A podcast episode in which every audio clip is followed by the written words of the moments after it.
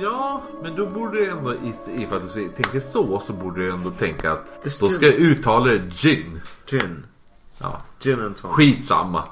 Ja, det är inte gin och tonic vi ska prata om. Utan det Nej. är om världens mest hemsökta stad. Ja. Och som ni kommer ihåg från förra veckans avsnitt när vi satt och bara babblade i typ en timme om Ed, Ed, Edinburgh. Edinburgh. Då, eh, ja det finns alltså, eh, de påstår sig alltså vara världens mest hemsökta stad. Det finns en underjordisk värld, typ, i princip. Lite som jag tänker i Frankrike.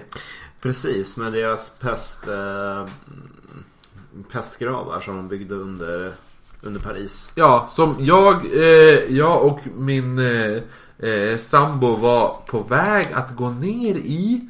Men vi valde att inte gå ner i den för att det var fem timmars kö. Och jävlar. Ja. Och då var vi ändå tidig. Uff.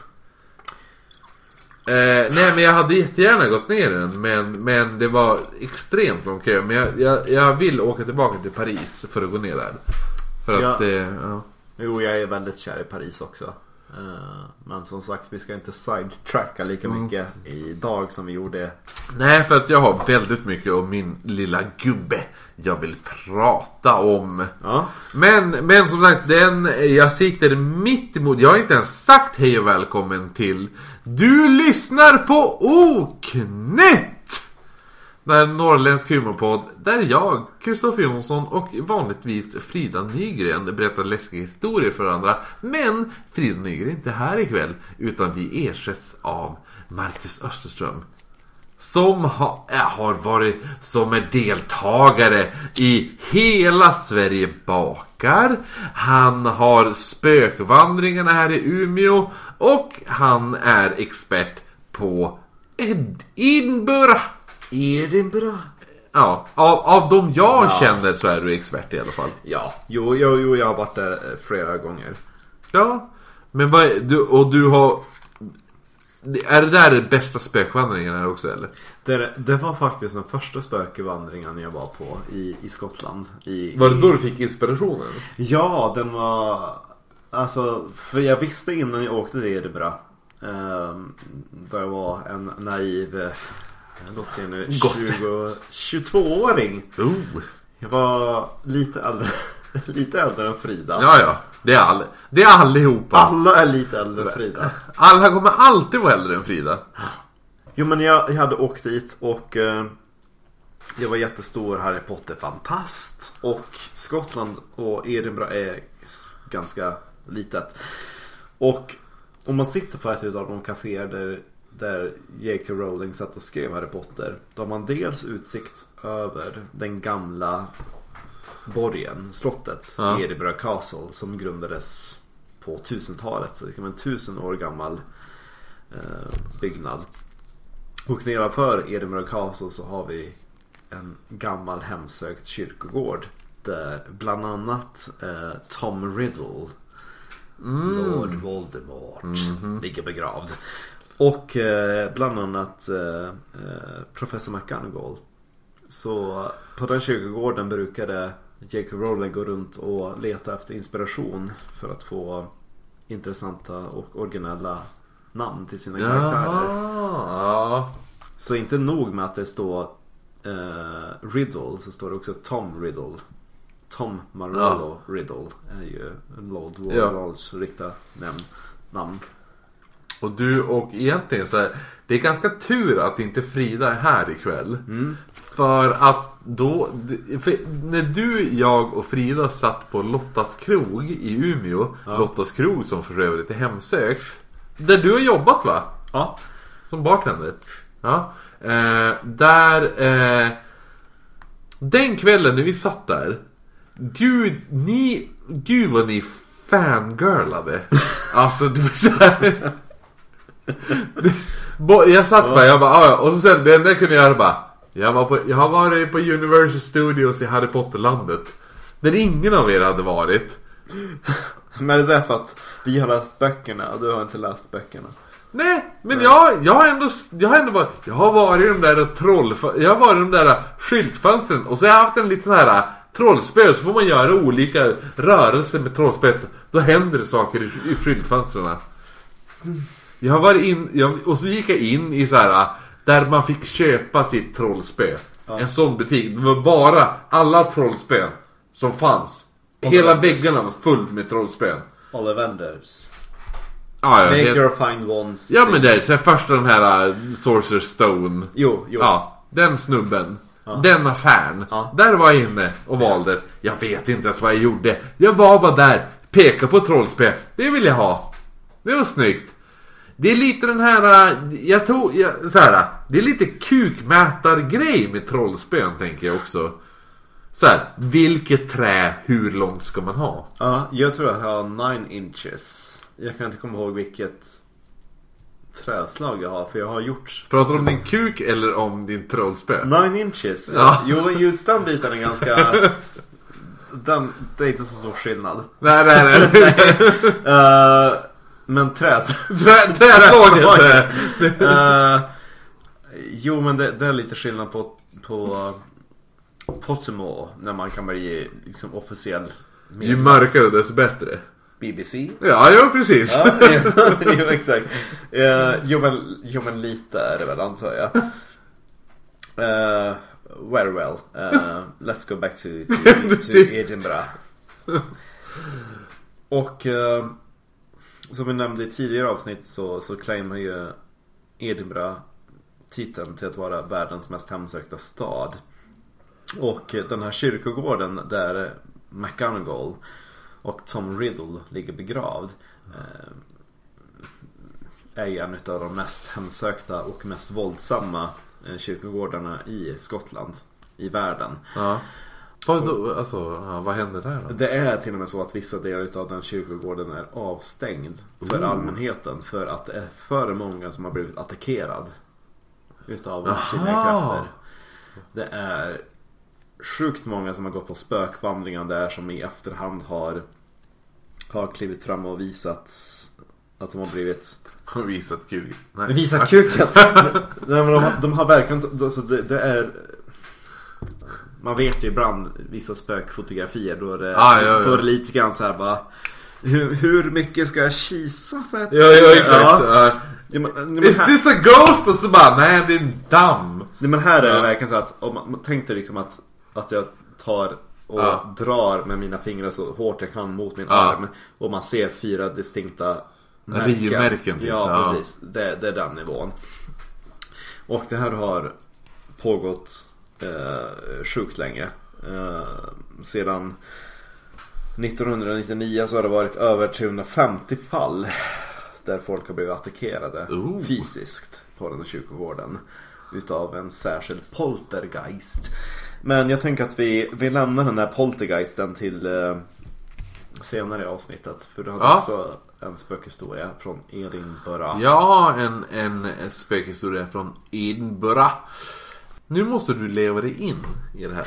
Oh. Så lev dig in i 1599!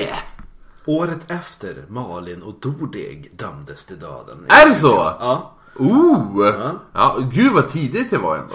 Ja, men jag tänker på hela häxprocessen i Sverige. Ja. Det var ju ändå ja, 1680-talet där omkring. Ja. Eh, men i alla fall. 1599.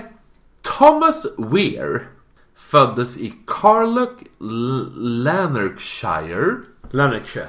Okej, ja visst. De gillar att dra ihop saker i, i Jo, jo. Skottland och Du, norra det, England. är därför jag, har- det är därför jag har det här avsnittet. För att du ska kunna så här, rätta mig i allting jag säger nu. I alla st- stadsdelar och allting. Det kommer mycket stadsdelar.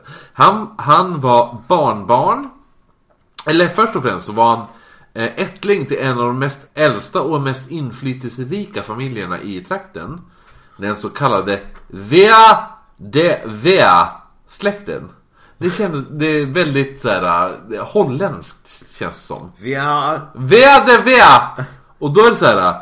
Först är det så här W-E-I-R som Vea. Ja. Och så D-E, D. Och sen är det V-E-R-E-S. Vers. Vea de Veas. Ja, Gud. väldigt holländskt då. Han var barnbarn till William Vea of Stonesbyre Castle. Stonesby Castle. Ja. Ja. Frun där var ju då såklart eh, Elizabeth Hamilton. Han var son till samma som han själv hette då. Ja. Eh, Thomas Vea. Och eh, hans mor hette eh, eller hans, hans far var för övrigt Thomas Vea Laird of Kirkton. Kökten, ja. Ja. Ja. Och ja, och, och Plötsligt blivit tyska från the third Reich, ja. hans, hans mamma var Lady Jean Somersville. Tells me more about the invasion you plan of the northern lands. Vi- Somersville är väl en del av Edinburgh? Mig. Sommers what? Somersville. Ja. Tror jag, eller ah, det kan vara jag som har fel. Men i alla fall. Lady Jean Somersville. Och Lady Jean då för övrigt eh, sades också vara synsk och kunna kontakta andevärlden. Och tack vare detta så ansågs ju då hans föräldrar inte vara lika, lika redliga. Vad man ska, eller hur man ska kunna uttala det då. Djur. Ja, precis. Som resten av Vea-släkten. Eh, första delen av Weir... ser- Nu kommer jag säga Weirs. Det, det var vad Weirds. Thomas Weir. Ja. Första delen av Weirs liv är, inte, är ganska glest dokumenterat. Man vet inte specie- speciellt mycket om det, men man tror att han under en tid bosatte, bosatte sig i vad som kallas för Wide Close i Lanark. Ska vara en bit utanför Edinburgh. Ja. Eh, Weir var officer i The Scottish Anti-Royalist Army. 1941 blev han löjtnant och stred i The Irish Rebellion. Hans namnteckning finns med på The Solemn League of the Covenant. Som är ett avtal om vapentillstånd mellan Skottland och England, som jag förstår det. That is quite extraordinary because I will talk about the covenants. Oh, är det så? Yes. Eh, Det är jätterörigt men vi ska försöka hålla det eh, så. Det låter ju dock som en så här The League of Doom. Alltså så här, det låter ju som så här, skulle jag hitta på en comic med superhjältar och ha en grupp supervillains. Ja. Då skulle ju de heta då The Solemn League and Covenant. Alltså det, det låter ju så ondskefullt. The covenants. We're the Solemn League of the Covenant. Och så tänker man att det är Christopher Lee som har berättat. Ja, precis. We are the Solemn League of the Covenants. Ja. Nej men eh, The Covenants, Kovenanterna eh, säger man på svenska. Ja. eh, det är lite grann det, det är lite sprunget ur det engelska och det latinska. De språken sammanfogas ju lite grann där.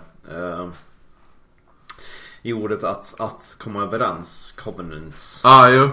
Eh, Ja men, ja, men, ja, men jag tänker ju på coven. Alltså, coven alltså häx, häxor. Du vet. Ja, jo, men det är lite grann... Det är Witch lite, coven. Det är lite grann äh, äh, konfirmander, att bekräfta. Liksom. Ja. Det är lite grann så där också att covenant, att komma, komma överens. Bekräfta. För, för, för man man tänker så här. Bla bla bla! Solemn League Covenant! Man bara, ja ja, det är ni ondskefulla tänker jag då. eh, men det är alltså, det var ju då, hans namnteckning finns med där, det är ett avtal mellan, mellan Skottland och England. Eh, om vapentillstånd då. Ehm, 1642 så gifte Weir sig med en änka som hette Isobel Mine. Isobel Mine! eh, och han fick en styvdotter på köpet. Ja. 1950 valde Weir att dra sig tillbaka från armén. 1650 måste Ja, du mena. jag sa jag 1900? Ja. ja, jo, det var 1600. 1650 så valde Weir att dra sig tillbaka från armén. Men eh, inte för att pensionera sig utan fortsatte som kommendör för Edinburgh, Edinburgh Town Guards. Då. Det var en väldigt autentisk eh, skotska. Det var det. Town guards. Town Guards. Ja, jo men vad fan. Ja. Jag är ju dialektmannen. det, det är det jag känns som. Masters of dialects. Eh, han var däremot känd som en elak person. han gillade att håna fångar. Han var tydligen extremt duktig på att hitta så här, uh, royalists. Då, som var de som stötte kungen då, Precis. där, k- kung Charles. Charles second. Ja. Eh, och förde honom inför rätta. Detta gjorde att han ansågs eh, ha en välsignelse från Gud att kunna hissa, hitta dessa eh, kavaler, kavallerister eller vad man ska säga. Ja, Covenants ja. Eh, samtidigt så eh, ansåg han även vara oerhört ondsint med tanke på att illa han behandlade sina fångar. Och en av de mest kända exemplen på hur han psykiskt torterade och skrattretade, hånade och allt sånt var fången James Graham. Även känd som The First Marquess of Montrose. Montrose, ja. Som var en väldigt, det var en fin herre där. Han var poet för övrigt också. Och var överstekapten över Skottland. Eh, under det här inbördeskriget då. Och då han, han dömdes alltså då till döden för förräderi. Eftersom han stod då på King Charles sida. Ehm, Montrose dömdes alltså till döden genom hängning, dragning och fyrdelning. Hang, drawn and quartered. Ja, precis. Och det vet du vad det är. Ja. Och vad är det då? Man eh, hängs först. Det är inget konstigt med det. Utan det är den biten då man eh, hissas upp i sin snara. Man kvävs oftast till döds. Eller så är det så att man dör utav Sometimes you drop. Ja. Alltså det, man, man, man, man, Det är en fallucka Ja, ja. när man ska hängas. Så att ryggraden och, och, och huvudet Ja, separerar. Ja, ja, jo men häng, drawn and quartered. Du, du hängs först. Och sen when you drawn and quartered är att du tas eh, ned från den här eh, ställningen. Där du blev hängd. Och sen så delas din kropp upp i fyra, fyra delar. Ja. Eh, det de, de kör först ett, ett snitt. eh, En, en delning längs din ryggrad. Man får liksom två halvor. Ja. Och sen kör de en, ett snitt Ja. på midjan. Så att det är två eh, överdelar. Eh, två, Jo, jag- två jo, armar och två ben. Ja. Det, det, det är liksom de, de kvartarna. Det, det, det är the quartered. Där har du fel. Aha. Nu ska du få veta något ännu värre. Oh gud. Ja. Okej. Nu, nu ska du få veta. Nu, nu kommer historielektionen här. Drawn borde komma före hanged. Aha. För drawn är att du släpas. Du binds fast vid hästar. Och så får hästarna springa till avrättningsplatsen. Så du släpas efter hästar. Ja. Det är the drawn. Aha. Sen hängs du nästan tills du dör.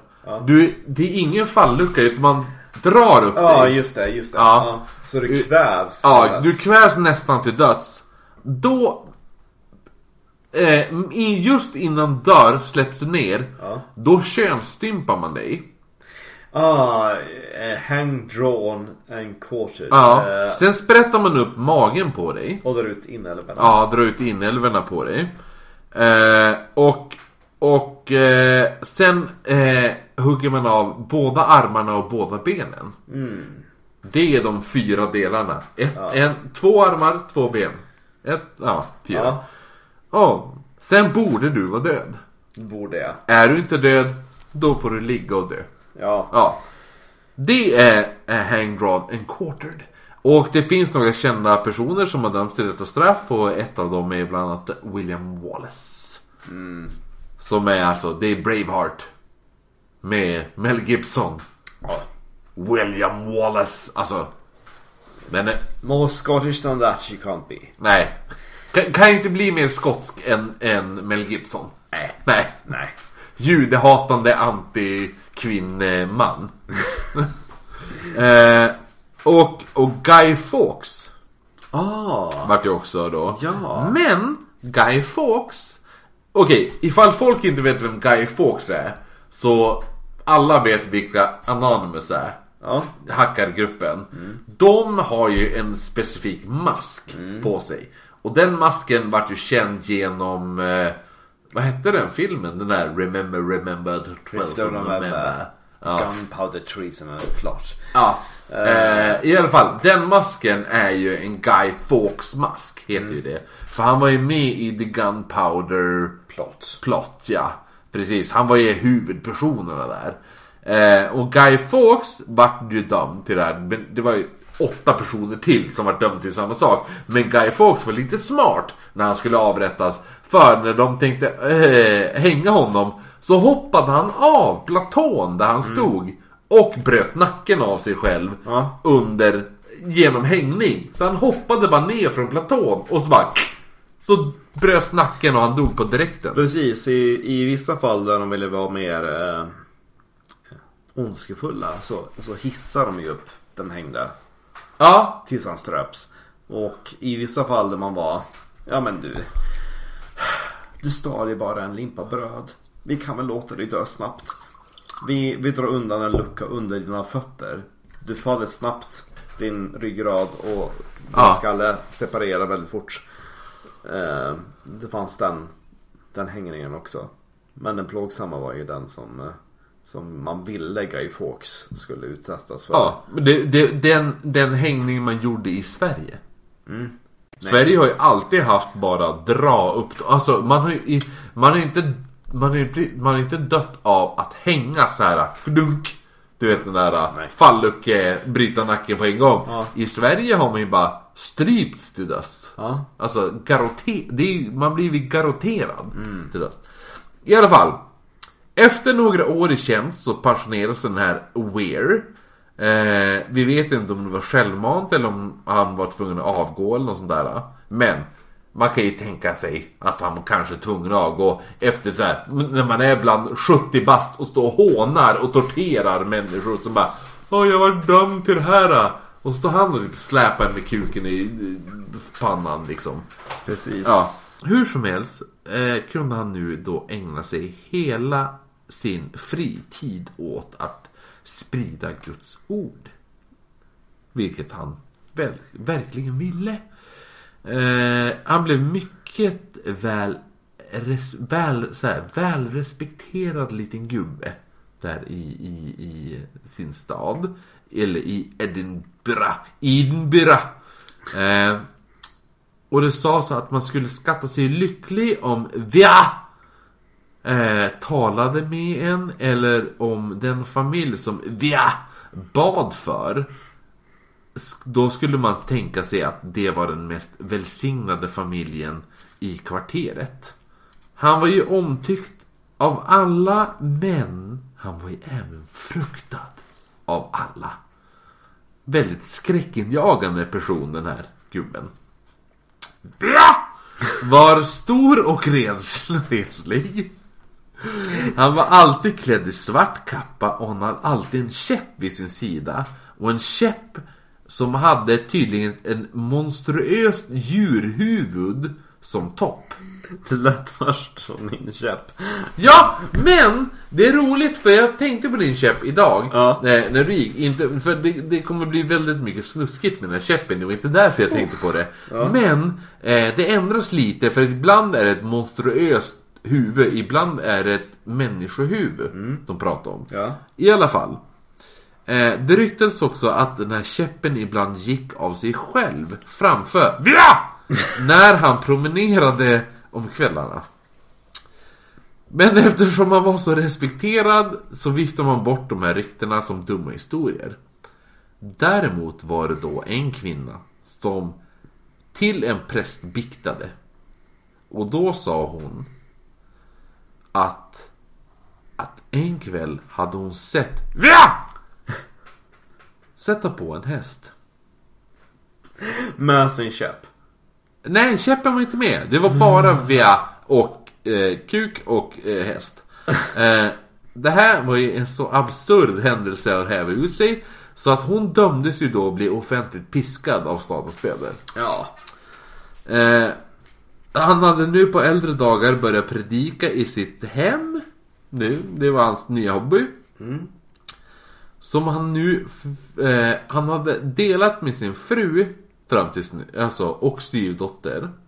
Men efter att Isabel, som hans fru då hette, hon dog ju. Och styvdottern hade gift sig och flyttat hemifrån. Så började det gå lite utför. För, ja. Då bjöd han hem sin syster Grissel. Som hon då hette. Vissa påstår att hon heter samma sak som sin mamma Lady Jane. Men vissa säger att hon heter Gritzel! Och jag tycker att Gritzel är ett mycket bättre... Eh, det håller vi oss till ikväll. Gritza. Ja. G-R-I-Z-E-L. Greisel! Greisel! Så är det. Greisel! Eh, han bjöd och, henne att bo, bo med honom. Och Greisel ville ju såklart det. Eh, och, för hon var en lite såhär spinster lady. Lite vad man skulle kalla en cat lady idag. Ja. Mässorna i hemmet blev allt längre och mer intensiva. Han slutade vistas utanför sitt hem. Eh, han stängde in sig i sitt lilla hus. Men brukade såklart gå på mässorna i kyrkan. Och en dag under en av de här mässorna så ändrades synen på denna ståtliga herre. För vad gjorde han då? Jo, VIA! Ställer sig enligt utsago upp och meddelar att han vill predika, som man ibland brukar göra. Alla förväntar sig fina lovord om, om Gud och Jesus och allt sånt där. Men det var inte riktigt det de fick, för att VIA! Börjar nu erkänna lite olika synder och oj vilka synder det här var. De här synderna var incest, både med sin styvdotter och sin syster. Där hade vi knullat. Tidelag också, och för, ifall folk inte... Jag kommer ihåg att Frida visste inte vad tidelag när jag berättade det första gången. Men tidelag är ju när man sätter på djur. Ja. Eh, med, ja, det var lite olika sorters djur. Och då var det lite så här. Kommer du ihåg det jag berättade att den här kvinnan som sa att hon bara Jag såg han knulla en häst.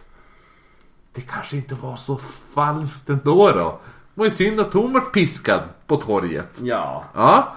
Eh, men det var även lite så här sex med lite olika tjänsteflickor också. Han erkände djävulsdyrkan och att hans svarta käpp som han alltid bar med sig.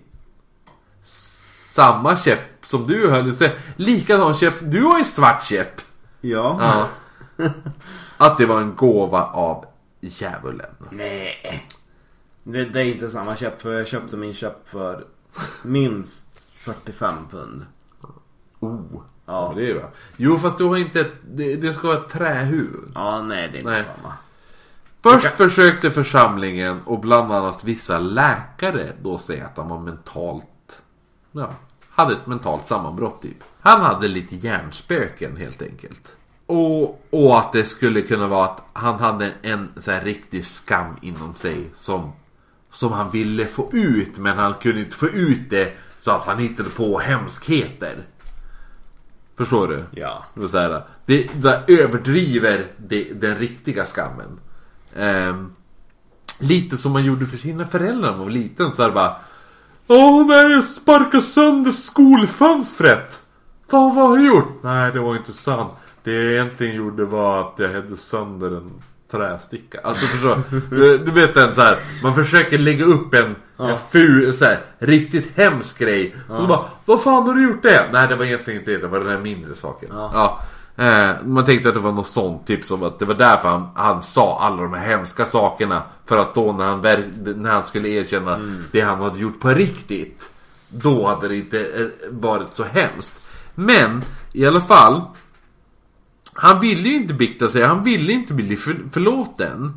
Och hans syster Greis, Greisel. Som vi... Greisel. Eh, och hon sa ju att allting det han säger är ju sant. Hon så här, vad säger man? Hon så här, vittnade om att det var sant. Ja. Förstår du? Båda syskonen blev då arresterade. Och de gjorde så här, då gjorde de så här husrannsakan. Och då började de hitta, hitta mystiska saker. Så de hittade så här rotväxt in, inlindade tyg. Och, och jag menar, vem vill åka hem till någon som har en rotväxt inlindad i tyg liksom? Det är det, värsta, det är det värsta man kan tänka sig. Lite grann som en mandragora i Harry Potter. Ja. Nu, är- nu heter ju inte jag Frida. Nej. Så jag vet ju inte ens vad du pratar om. Vi väntar oss Fridas svar i, ehm, inom en timme. Frida sitter ju och slår sig själv i, i, i, så här, i låret just nu. Så här. Ja. Och hatar, hon hatar mig! För jävla Kristoffer, du fattar ju ingenting. Du vet ju vad en mandragora är! Herregud. Jo, det är säkert en sån här rot man kan plocka upp i spelet. Säkert. Ja. eh, men i alla fall, de gjorde, eh, de hittade så här. Eh, rotväxt inledande tyg. Den här växten kastades in i elden, i eldstaden då. Och då började det spraka extremt mycket. Till skorstenen, som man beskriver, förvandlades till en kanon och skjuter upp. Så här, moln, svarta bombmoln. Förstår du? Ja. Ja. Ett par mystiska mynt hittades också i deras, i deras eh, hus. Och det sades då att pol poltergeist-liknande händelser utspelar sig alltid på de platser där mynten fanns. Vart man än be be bevarade mynten så hände det alltid någonting poltergeist-liknande. Eh, systern berättade i fångenskap om hur hon ärvt talanger av, för svart magi av hennes morsa. Den här Lady Jane då. Eh, och hur Thomas och hon varit svurna åt djävulen sen barnsben. Plus att hon har ett hästskoformat märke på ögonbrynet som skulle vara ett djävulsmärke. Som en liten sån här. Ja. Det är lite sexigt ändå kan jag tycka. Dam, dam, dam. Det var ju där man trodde att djävulen hade vidrört Ja, precis. häxan. Jo, Ja. men jag menar just ögonbrynet. Undrar om det var djävulen som prins Albert. Ooh, ja. Ja. Gud. Det är klart det är. Säkert. Fancy. Jag har, så, jag har, sett, en, jag har sett prins Albert piercing i in real life en gång. Ja. Det var på Statoil i mjölken. Eh, Åh Jesus, ja. nej men jag jobbade där och då var det killen jag jobbade med höll på att fylla på mjölken. Ja. Så knackade han på dörren så han bara Kristoffer kolla här! Och tittade jag upp och så drog han upp sin kuk. Ja. Och tryckte den mot insidan av rutan av den mjölken. Ja. Och så hade han en piercing på kuken. Spännande. Ja, jag var typ 16 bast. Nej, inte lika spännande. Och han var 34. Nej. I alla fall. Skottland. Jo, men hon sa ju då som sagt att, att hon hade ärvt de här äh, magierna av hennes mamma. Och hon sa också att, att, att hon och eh, brorsan då, Thomas, var svu, svurna åt djävulen sen barnsben. Och det här, äh, det här äh, hästskoformade märket på ögonbrynet. Hon sa även att 1648 så hade hon och Thomas åkt från Edinburgh till Musselburgh. Heter det det? Musselburgh. Ja. Jag har inte hört talas om Musselburgh. Alltså som M-U-S-S-L-E-B-U-R-G-H. Som en mussla. Mus, musselbra. Musselbra. Ja. Ja. I en kolsvart satanisk vagn styrd av svett, sex svarta hästar som brann. Hon berättar också hur, om hur hon, hennes brors stav som var förtrollad och hur han brukade göra snuskiga saker. Och så snuskiga saker att man inte ens kan nämna vad han gjorde med den där käppen. Vilket gör att man blir lite nyfiken. It sounds very gay. Jo, jo, men, men samtidigt så här, med dagens standard så det är ju säkert inte så här. Det är inte ens en obskyr sökning på Pornhub. Nej. Nej, det, det är så här. Så här fisting! Det, är det, kanske- ja, det var det som hände. Jo, men, bli, det, det, men det känns lite gay. Ja. Det känns väldigt analt på något sätt. Eh, 9 april 19, nej, 1670 står alltså syskonen i rätten utan advokat och ingen ville representera de här syskonen. De dömdes båda till döden. Mm, två dagar efter det så eh, utfördes Veas avrättning genom garrottering och sedan att brännas på bål. Han uppmanades en sista gång att be innan straffet utfärdades men han svarade Det tänker jag icke! Nej! Nej! Jag levde som en bäst och måste därför dö som en bäst. Det var hans sista ord i livet. Ja. Fancy. Han, han garanteras brände sen tillsammans med sin käpp som sägs ha vridit sig i lågorna. Dagen efter detta så avrättades Greisel! Eh, men det var inte lika dramatiskt. Hon mest bara svor, spottades och bitchsläpade för övrigt bödeln medan, innan hon hängdes. Bitchsläpade börden, det är illa. Ja, jo, jo. Fan. Fans, det är lite så här. Ja men det är attityd. Ja. Fuck you! eh, hans hu- hus övergavs efter detta då ingen vågade bo i det här huset. Så huset stod tomt i många år. Och berättelser om att folk har sett både Via och hans syster i huset började flöda. Tydligen så började ljus så här, så här, äh, vad heter det? Ja, fladder, Ja. vad heter det? stearinljus, stearinljus Ja. som fladdrar in i det här, i det här huset. Eh, som tänds och släcks på konstiga timmar under natten. En kvinnlig figur som sägs vara dubbelt så lång som en vanlig kvinna kan ses utanför huset där hon står och skrattar ett galet skratt. Och skriker åt folk som kommer nära.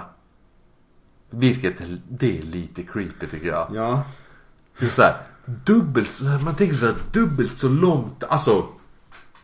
Det är lite så här, the crooked, the crooked man. Ja. Det här. Och så, och så bara... Ja, jo. I gränderna runt huset där. där eh, eh, då kan man höra tydliga steg från! Och hans käpp som kommer gåendes. Och vissa säger att de har sett! Komma eh, åkandes på den här svarta vagnen. Den här satansvagnen. Som är styrd av sex svarta brinnande hästar. Då. Eh, och även att man kan, man kan se han Ibland ser man han komma ut från huset och, och sätter sig i vagnen. Och ibland kan man bara höra och så vänder man sig upp och så ser man den här vagnen svorsa förbi i 120 km i timmen typ. Eh, men, men... Eh, eh, Vars i Edinburgh sker hans eh, hemsökelse? jag, har, jag har adressen. Jaha. Den kommer strax. Men det, det som är det mest tydliga är ju att man ser han åka på, eller åka i vagnen. Och speciellt på dimmiga nätter så försvinner han alltid in i dimman. Huset köptes 1780 av en, en ex-soldat som heter William Paterlo. Men han och hans fru flydde redan efter första natten då de vaknade av att en kalv stod och stirrade på dem medan de sov. Eh, och sen gick den här kalven in i elden i eldstaden. Och försvann. Huset sägs ha rivits. Men under senare efterforskningar så visade det sig att bara delar av det huset revs. Och sen, vad säger man? Restaur... Vad säger man? Eh, restored. Ja, eh, precis. Återskapade. Ja, man återuppbyggde delar av det här huset och man byggde in dem i ett nytt hus som nu är Quaker Meeting House på Number 7 Victoria Terrace Ja. i Edinburgh. Edinburgh. Och folk har nu vittnat, det här är ett företagshus. Ja. Och folk i det här företaget har då vittnat att man har sett folk gå genom väggarna. Och speciellt en väldigt lång och ståtlig man med käpp. Vilket kan då vara Thomas Via. Via. Eller som han senare blev känd som The Wizard of Westbow. The Wizard. Of Som-. Som även sägs vara en inspiration till Dr. Jekyll and Mr. Hyde. Jag trodde du skulle säga Dumbledore. Ja, nej. Dr. Je- Jekyll och Mr. Hyde just för att han var lite crazy. Ja. Just för att han var en väldigt religiös och fin man som helt plötsligt sa Jag har satt på min syster i röven. Nej. Åh. Uff. Ja, jo men det är ganska ovänliga spökhistorier som dyker upp i I Edinburgh. i Edinburgh. Eh, Och tyvärr så kommer det inte att bli bättre med, med min spökhistoria. Eh, för den handlar om George Mackenzie. Även kallad för Bloody George Mackenzie. Eh, den där kyrkogården som vi nämnde, uh, Greyfires Kirkyard. Eh, där bland annat McGonagall och Lord Voldemort ligger begravd. Där ligger också det svarta mausoleumet. Där eh, den här George Mackenzie ligger och vilar. George Mackenzie var en, eh, en domare. Eh, han levde mellan 1636 till 1691.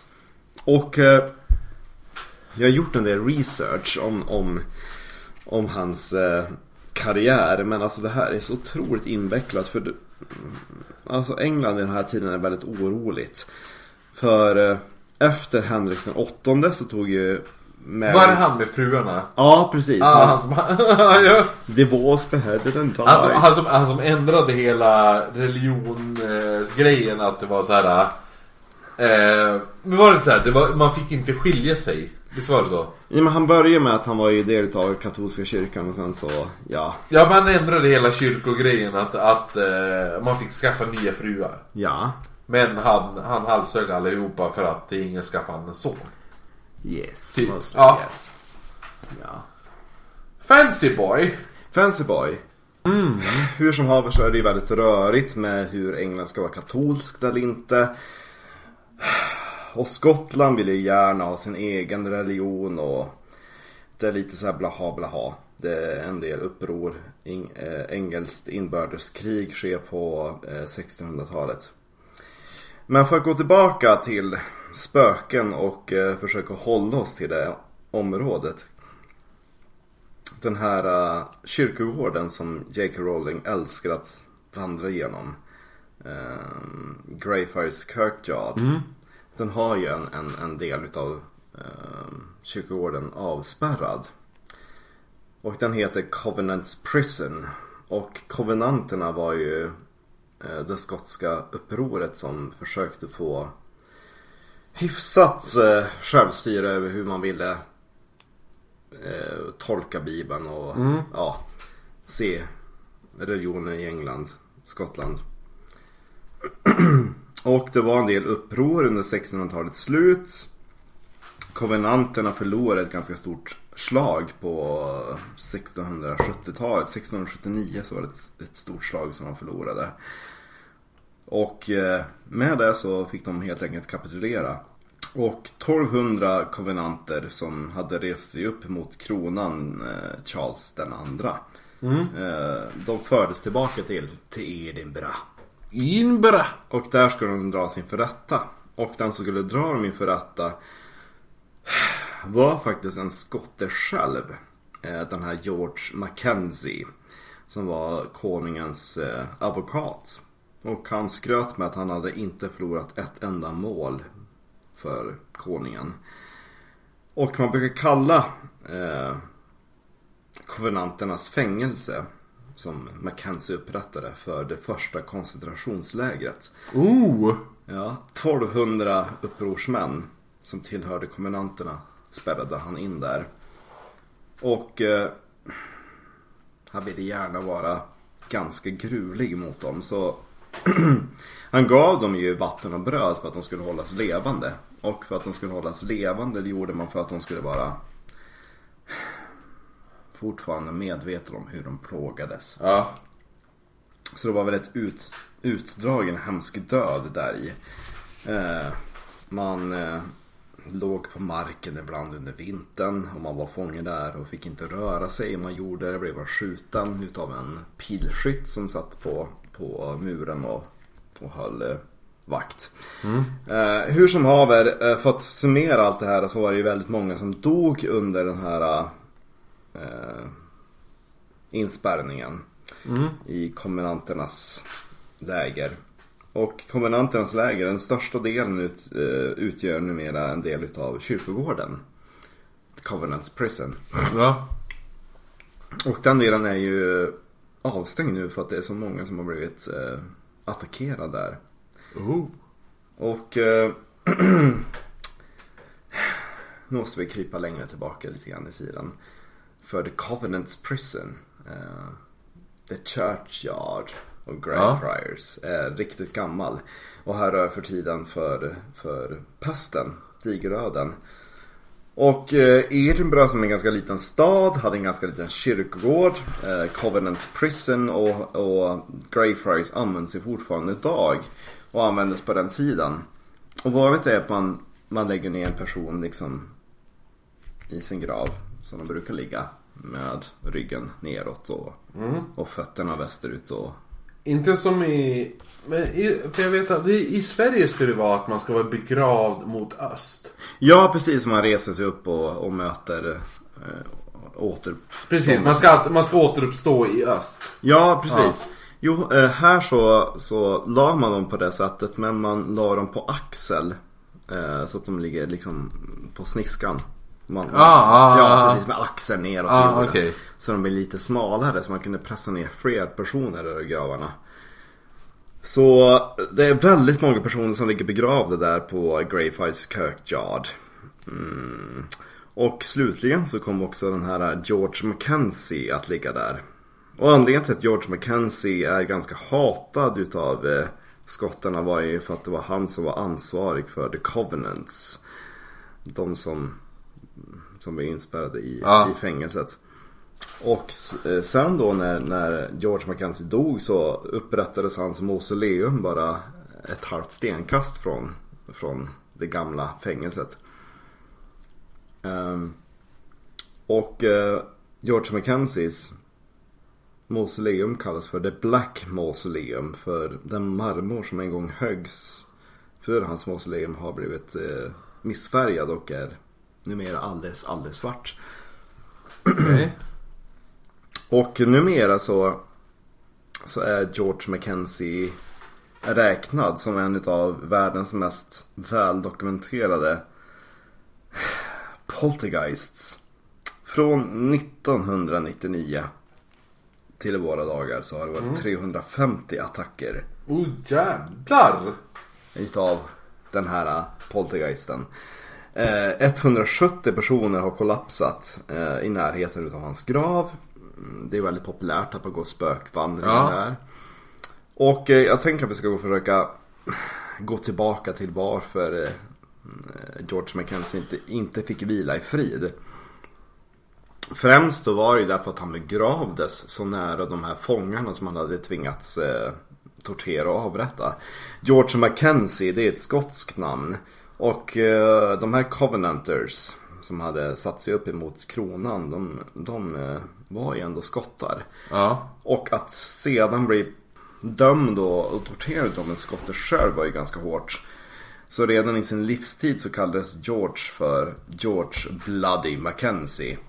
Och när han låg där i sin eh, grav så blev det ganska populärt eh, för barnen och, och ungdomarna i byn att gå dit till hans svarta mausoleum och läsa den här följande ramsan. Citat. Citat! Bloody Mackenzie, come out if you dare. Lift the snack and draw the bar. Fast Draw the bar. precis. Vad är Lift det? the snack. Vad är lift the snack? Jag tänker på Snack. Snickers. Typ Snack. såhär... Ja, inte som såhär en godisbit. Nej, eh, Bloody Mackenzie, come out if you dare. Lift the snack and draw the bar. Eh, nu blir det väldigt eh, brittiskt, eh, känner jag. Lift the snack, vad är det?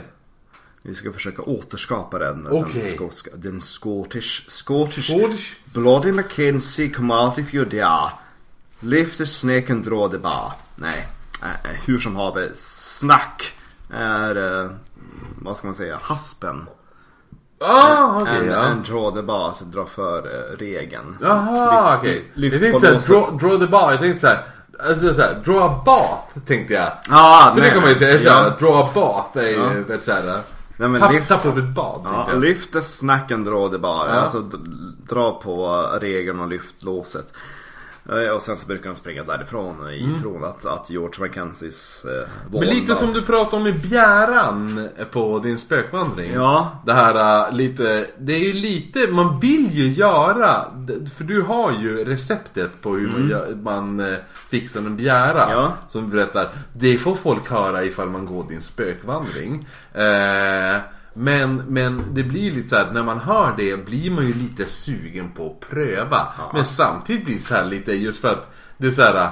Eh, gör det här men då måste du så här, Sälja din själ. ja, sälja själen till djävulen. Då blir det så här. Mm, ja, vill man det då? Nå. Nej men alltså redan på den tiden eh, när George Mackenzie låg i sin grav på 1700-talet så eh, brukade stadens ungdomar springa dit och reta vålnaden efter George Bloody Mackenzie. George, Georgie boy. Men hans, hans poltergeist, den som nu hävdas vara den mest väldokumenterade Ja. frekventa poltergeist-fenomenet i världen. Han som har petat 350 personer i rumpan. Ja, exakt. Det, det började i slutet av ni- 90-talet. När Frida föddes. Ooh! 1999. Nej! Jo. För övrigt, jag, jag kommer för övrigt skriva en krönika om musikåret 1999. När Frida föddes. Jag funderar på att börja den krönikan med att ingenting, inget bra föddes 99. Men musiken. Jag trodde du skulle säga att det begav sig den tiden. ja. När Nej, hela men- världen skulle skattskriva. Nej. Nej men jag, det beror på, det beror på, som sagt, det beror ju på vad, hur, hur Frida väljer att gratta mig på min födelsedag. Ja. Vi har ju... eh, Vi får ju veta nu för det här avsnittet sänds ju efter min födelsedag. Ja. Oh, spännande! Det är som att se in i framtiden men Ja. ändå inte. Eh, I alla fall. Uh, anledningen till nu att, att George Mackenzie har blivit så våldsam det var att 1999 George Mackenzies mausoleum är en ganska påkostad grav. Eh, och en, en kall vinterkväll det året 1999 så kom det en tiggare till eh, kyrkogården. Gud, det här låter som eh, Skönheten och djuret. Ja, det, är, det, är- det här är värre. Det kom en tiggare och hans hund till Greyfires Churchyard. En, en kall hemsk Kirkyard! Kirkyard. Eh, 1999. Och de frös och hade det eländigt och de sökte skydd för vintern. Så de gick till, eh, till en utav eh, mausoleuma som fanns på, på kyrkogården. Och eh, George Mackenzies eh, mausoleum var öppen utav någon anledning. Så att de kunde gå in i den. Och eh, för att beskriva hur graven ser ut. Det är som ett litet marmortempel som man går in i. Det är ganska tomt.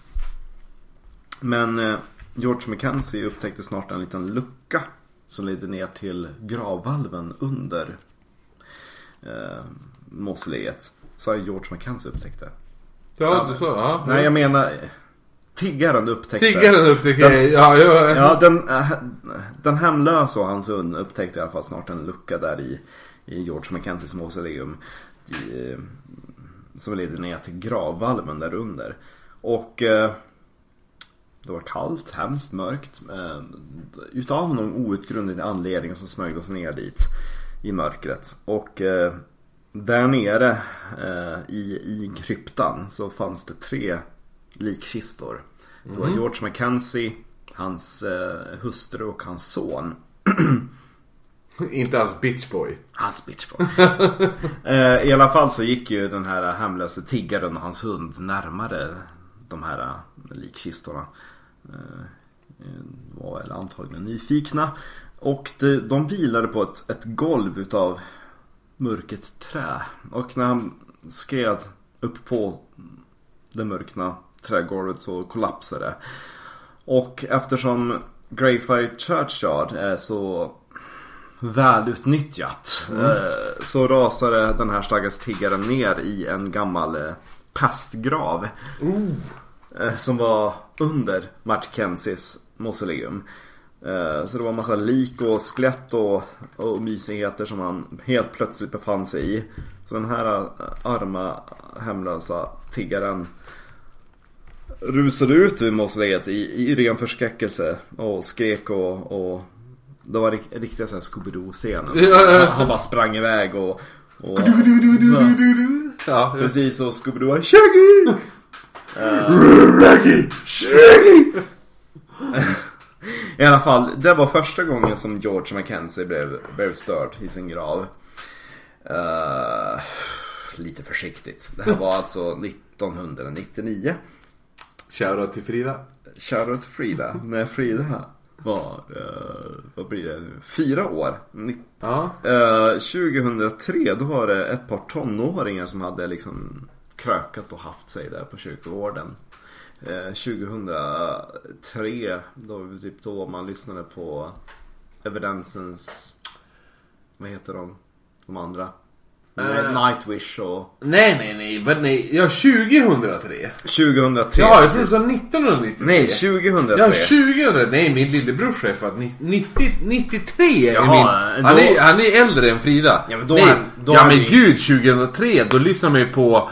ehm, Ja men gud, vad fan lyssnar man på då? Man lyssnade på Evanescence Ja, Evanescence. Eh, nej, det gjorde inte jag. jag Within med... Temptation Oh, ja men du gick åt det hållet. Ja Jag var ju med, jag har ju alltid, jag var ju värsta Marilyn Manson-pojken. Jaha. Jag gick åt det hållet, så här, Pantera var jag väldigt inne på ett tag. Ja. Och, och så gick jag in, jag, var, jag gick in i nu metal-svängen ganska hårt. Mm. Slipknot, Cold Chamber och allt det där. Ja, ja, ja Eh, ja, och så sen, sen, sen vart jag och sen vart jag musiknörd och, eh, och vart så här, nu är jag lite så här, nu anser jag mig lite bättre än vissa folk som lyssnar på musik. Ja Ja, eh, och en av dem är Frida. Ja.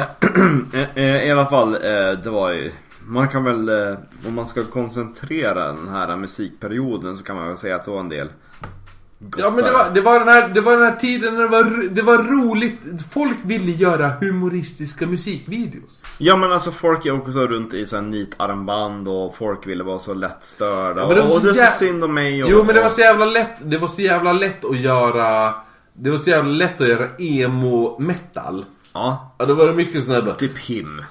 Ah jo! Ja. Join me in death vet, Ja, ja, men ja gud Ja, det var så jävla mycket Det var så himla my- mycket sånt och, så här, och så just det här, det var typ hiphop-världen fick en, en ny, en ny en så här, så här upbringing med tanke på att det är så här, typ eh, eh, Eminem gjorde Ja. så jävla mycket för hiphopen just för att han bara eh, gjorde hiphopen lite hipp. Ja, Ja. jo, jo. Ja, put the hip in the hop liksom såhär, Jo, För att vara töntig. Men, men, men han gjorde ju verkligen det. Att, att det var att folk såhär, eh, Folk spelade hans musik på MTV och VH1 och allt det där. Ja. Och då var allt bara Oj men hiphop är nice typ. Och så sen började alla intressera sig i hiphop. Fast det har varit hur stort som helst innan. Ja. Men sen var det så här, han gjorde så här, allting vart mainstream. Men gjort på roliga musikvideos. Ja. Det var ju det som gjordes. Roliga musikvideos var ju 2000-talet. Som Aqua. Ja, Ja, precis! Det var ju det. Ja, i alla fall det, um, det jag ville koka ner det det var ju att det var ganska många gothare och alternativa emo-människor ute då. Ville Vallo. Så eh, det var en mörk novembernatt 2003 då två tonåringar varav en eh, bar namnet Sonny Devlin Oh, han var 17 år. Och hans eh, låter som början på kompis. Cornelis, Cornelis låt. Ja, hans, kom, Sonny Devlin, 17 år. Ja. hans kompis var, 17, var 15 år. Eh, hans namn har man inte kunnat skriva ut i pressen för han var lite för ung. Eh, och du vet liksom emo kids de hänger ute på kyrkogårdarna, köper billig cider och sitter och dricker. Eh, och eh, den där Do, do ramsan. stuff to each other. Vad säger du? Do, do stuff to each other. Yes. Känns det som. Ja men Let's not go gay. Anyway, eftersom den här historien om Bloody George Mackenzie var ganska Ja. populär. Den här uh, Bloody Mackenzie, come out if you're there. Draw your snacken. Lift the snack and draw the bear. Eh, så de hade suttit där och förkrökat lite grann och druckit cider ute på kyrkogården. Och så var det en utav deras kompisar som sa att ja men ska inte ni gå och, och, och dra med Mackenzie också? Ja. Och de bara, jo men det, det kan vi väl. Jag vet inte om det, det startade som ett slags eh, hemskt skämt men i alla fall så gick ju eh, Sonny Devlin och hans 15-åriga eh, sidekick till det här Ja. svarta mausoleet. Ja. Och bröt sig in genom de här dörrarna till, eh, eh, till mausoleet. Och man kommer ju först in som i en liten kammare där det inte finns så mycket att se på. Och eh, efter ett tag så noterade de ju att det fanns en, en, en, en grind ned i kryptan under. En liten, en liten grind som, som öppnar upp till en trappa. Och eh, de hade ju suttit och supit billig cider hela dagen så jag menar, hade man själv varit 17, gått in i en hemsökt gravkammare. Det är så jävla brittiskt att sitta och supa på cider. Ja. Och så här, så här, det finns två versioner. Hade du gjort det i Sverige, Ja. då hade man bara fjortis som satan. Ja. Men direkt du skulle sitta och supa dig full på cider i England, man bara Yeah! Ja, det är såhär, det är bara, ah nice typ. Det blir lite P12 va? ja! Ja. Eh, ja men du vet ju själv liksom, eller jag vet själv. Man kan ju föreställa sig liksom när de sitter där och, och, och festat. Och så ser de den här luckan ner till gravkammaren. Eh, det finns ju någon brud där de vill imponera på. Ja. Så eh, de öppnar ju upp det här gallret och går ner i, i kryptan. Jo, nej, men de gick ner i, i den här uh, kryptan. Ned eh, till samma gravkammare som den här stackars tiggaren och hans hund hade varit. Där golvet hade kollapsat.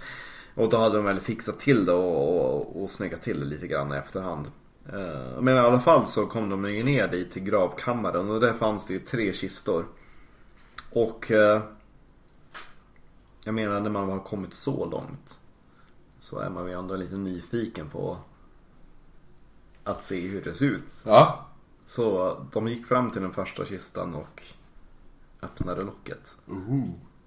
Och eh, i gravkammaren så låg ju som sagt tre gravar och det var George Mackenzie, hans hustru och deras son. Och den första kistan som- de gick till, det var, det var Mackenzies kista. Ja. Och eh, hans kvarlevor var extremt välbevarade. De var mumifierade. Och eh, eh, jag har ju gått på den här spökvandringen och varit vid Mackenzies krypta och jag blev helt förstummad över eh, hur den här historien slutar. För det slutar inte med att de öppnar hans kista och tittar på Mackenzie. Utan de är antagligen så eh, fulla och beslutsamma i att imponera på tjejerna som de har där uppe vid förfesten. Att eh, den här Sonny Devlin, 17-åringen, tar fram sin pennkniv och skär av huvudet på Mackenzie. What? Ja. Och han lindar in eh, kraniet i en filt och springer upp. Och... eh, Det var lite väl hårt kan jag tycka. Åh gud, det här, kommer, det här blir värre. För väl uppe där så... Eh, han är ju inte ensam. Han har ju som sagt den här 15-åringen.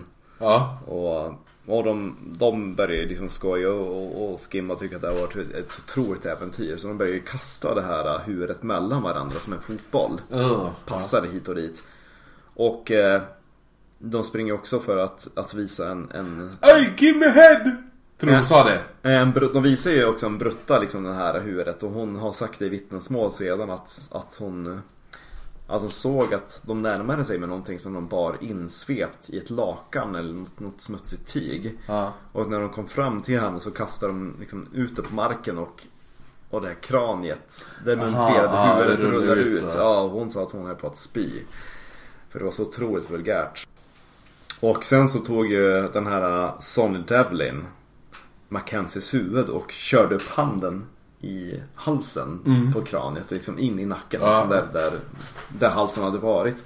Och användes som en form av buktalardocka.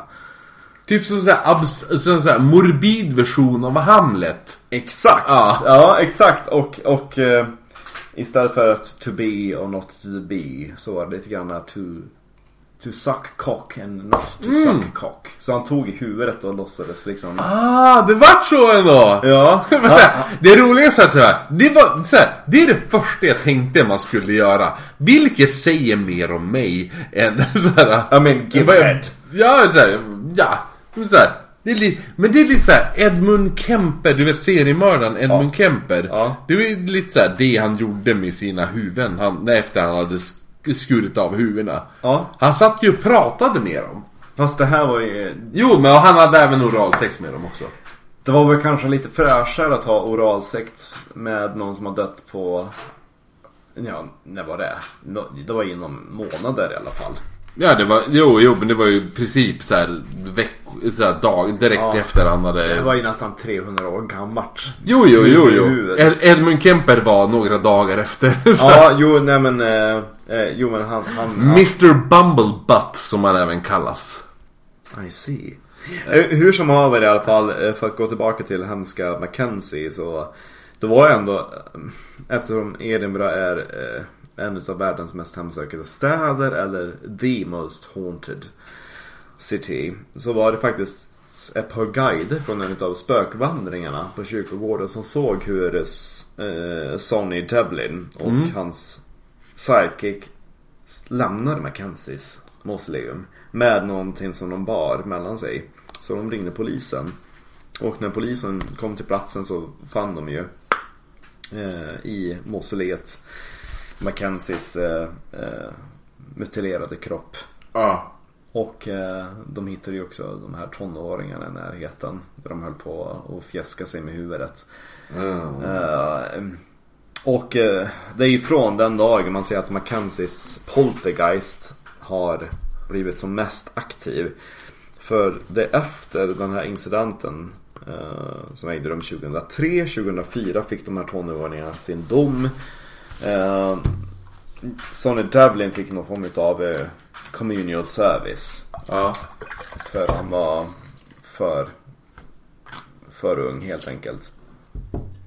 Men man tror ju att då dels den här äh, hemska halshuggningen och äh, den här tiggaren som rasade genom golvet som, som störde Mackenzies ande. Ja. Så äh, efter det så började det hända en massa hemska incidenter på kyrkogården. Just i när, precis i närheten av Mackenzies mausoleum och eh, The Covenants Prison. Och det var så pass eh, våldsamma, groteska saker med blåmärken klösmärken så eh, de som var i ansvar för kyrkogården eh, lät helt enkelt eh, ta den i bruk. Man, man, man spärrade av den, satte hänglås på, på grinden till The Covenants Prison.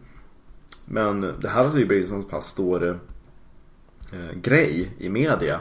Så en utav stadens spökvandringar gick ju till kommunen och sa Snälla, får vi ha spökvandringar här? Eh, kommunen sa nej. De sa ni får pengar. De sa ja. Eh, så man kan gå på spökvandring i The Covenant Prison eh, där jag har varit. Och eh, det är fortfarande så att det är folk som blir attackerade. Så går man på spökvandring där så brukar de per, per se varna. Gå inte från gruppen utan de som, de som har gjort det de brukar kunna bli attackerad. Du borde ändå, för effekts skull, Ja, att du bara, jag måste be er skriva på det här kontraktet. ja. Ja det hade ju varit en, en gimmick. Det hade varit lite spooky. Ja. Att, att ändå göra den. Jo, för uh, spökvandringen i Edinburgh, det står ju typ att är du gravid, känslig eller liksom, Ja. gå inte på den här. Eh, de har också en spökvandring i, i, i den underjordiska Ja. staden i valven under Southbridge. Och eh, min första reaktion var ju att Mm, jo men det här är väl ganska naturligt att man har någonting i, i en ganska gammal hemsökt huvudstad. Ja.